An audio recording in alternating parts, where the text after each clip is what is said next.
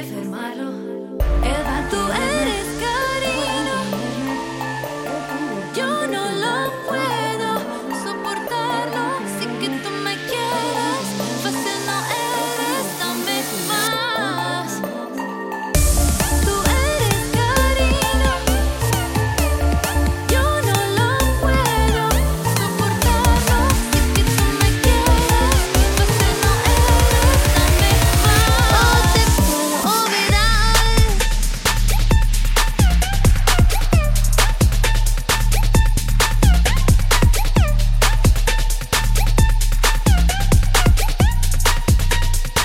o te puedo olvidar.